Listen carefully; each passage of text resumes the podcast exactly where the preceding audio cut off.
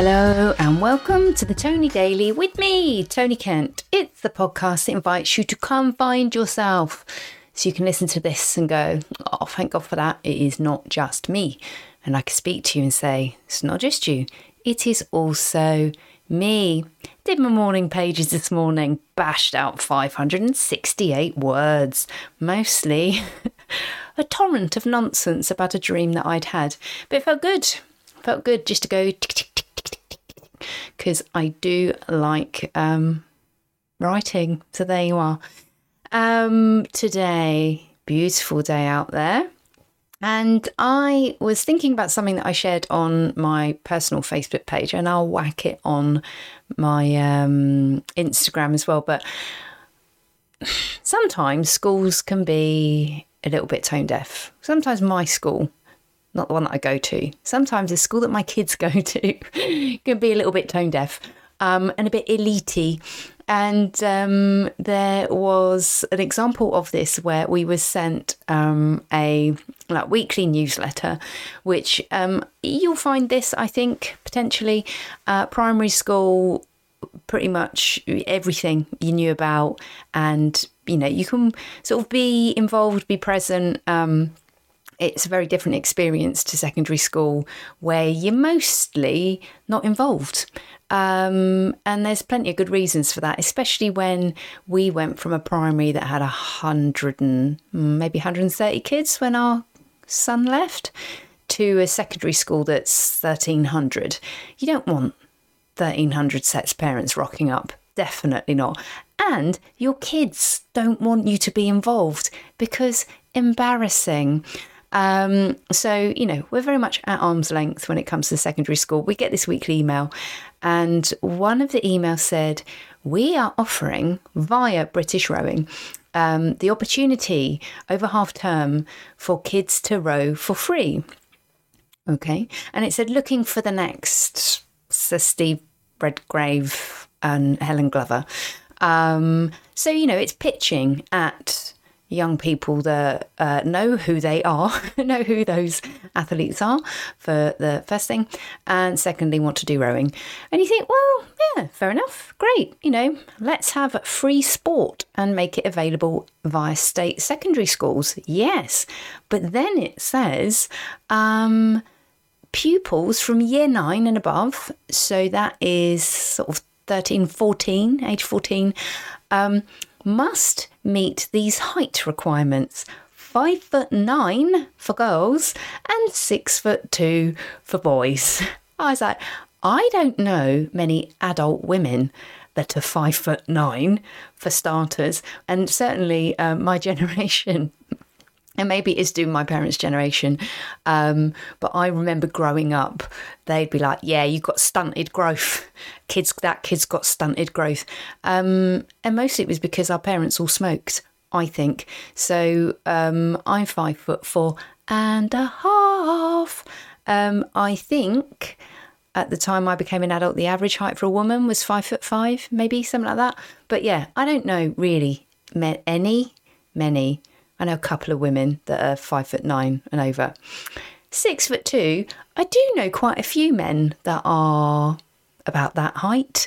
Um, and mostly they're married to women who are about my height. Um, because you see, there is a dearth. Oh, either opposites attract or there is a dearth of taller women. Um, and you think, well, yeah, I guess for some, and actually, two of my brothers are over six feet tall. My dad was six four, I think. Um, don't know why I look like I come from the land of the small. But uh, you're like, right, so how inclusive is this? You're looking for giant children. Um, so that's the first thing. And they have to have a real interest in sport, specifically rowing. And they were like, there's no barrier to entry. You don't have to have rowed before, but you gotta be well tall. So it's a bit, you know, it made me think about the um, how things are not really there for the many. And there are things like there is a rowing charity which is set up. I'll have to check what it's what it's called, but it's set up to rehabilitate prisoners, and they've achieved some amazing results. But you can bet they're not saying you've got to be over six foot two, mate, or you're not allowed in. So there's that.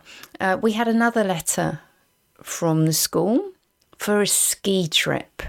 Oh my God. Now, you might not know this about me. You might not expect it given how much I say, oh my God, it was so poor when I was growing up. But I did once go, uh, once I went on a school ski trip and my place uh, would have been funded um, by someone. Um, I'm certain of that. Um, but uh, yes, I think I went when I was about 11 and I was allowed to speak to an adult man in the bar, which I don't think fits with child protection policies nowadays. Um, anyway, so this ski trip comes up um, at the school and they, they ballot for it. So even if you can afford it, you're not guaranteed a place. Anyway, get the letter. Your child will have the opportunity to apply to go on this trip. It is £1,200. £1,200 and it, that is not just that's not it i mean that's the trip for five days £1200 for five days my family holiday for a week for, for four of us and two dogs is less than that i think so um yeah £1200 for the trip plus you've got to have the ski equipment. I remember we um, bought mine. I remember going shopping with my mum. We went to C&A, Cunts and Arseholes, um, which used to be really good for ski wear. Don't know why, but it was. And I remember getting that. So we did get some money from somewhere because I had I had money to buy really nice ski wear. Uh, what I thought was very nice. I liked the uh, the big goggles the most. Um, so you've got to buy all your ski equipment and you've got to now have a ski helmet. I don't imagine that these things are cheap. Oh, and that's not all. You've also got to be sent with spending money. And again, you think, well, there will be people that go, well, yeah, you want them to have that experience, it's important. But we're also in the middle of a cost of living crisis, energy crisis. So the families that, um, yeah, struggling most, it's not opening up access um, to all children at all. We've got another elite kind of offering. So we said to our son, We've got the ski trip letter. He went, Yeah, I'm not going on that. And we did the same with our daughter as well. And this is the thing it's like, here are some amazing enrichment opportunities if you have the money. So, uh, given that uh, my son is shorter than me, uh, my daughter is taller, but she's not five foot nine. Neither of the kids will be trying out rowing. And also, I don't think they want to do rowing. And our son is not going on the ski trip. So, uh, yeah, that's a bit tone deaf, I reckon. Um, and I wonder actually what the take up will be. Now, that's not to say there aren't some free things on offer or some things that are more inclusive.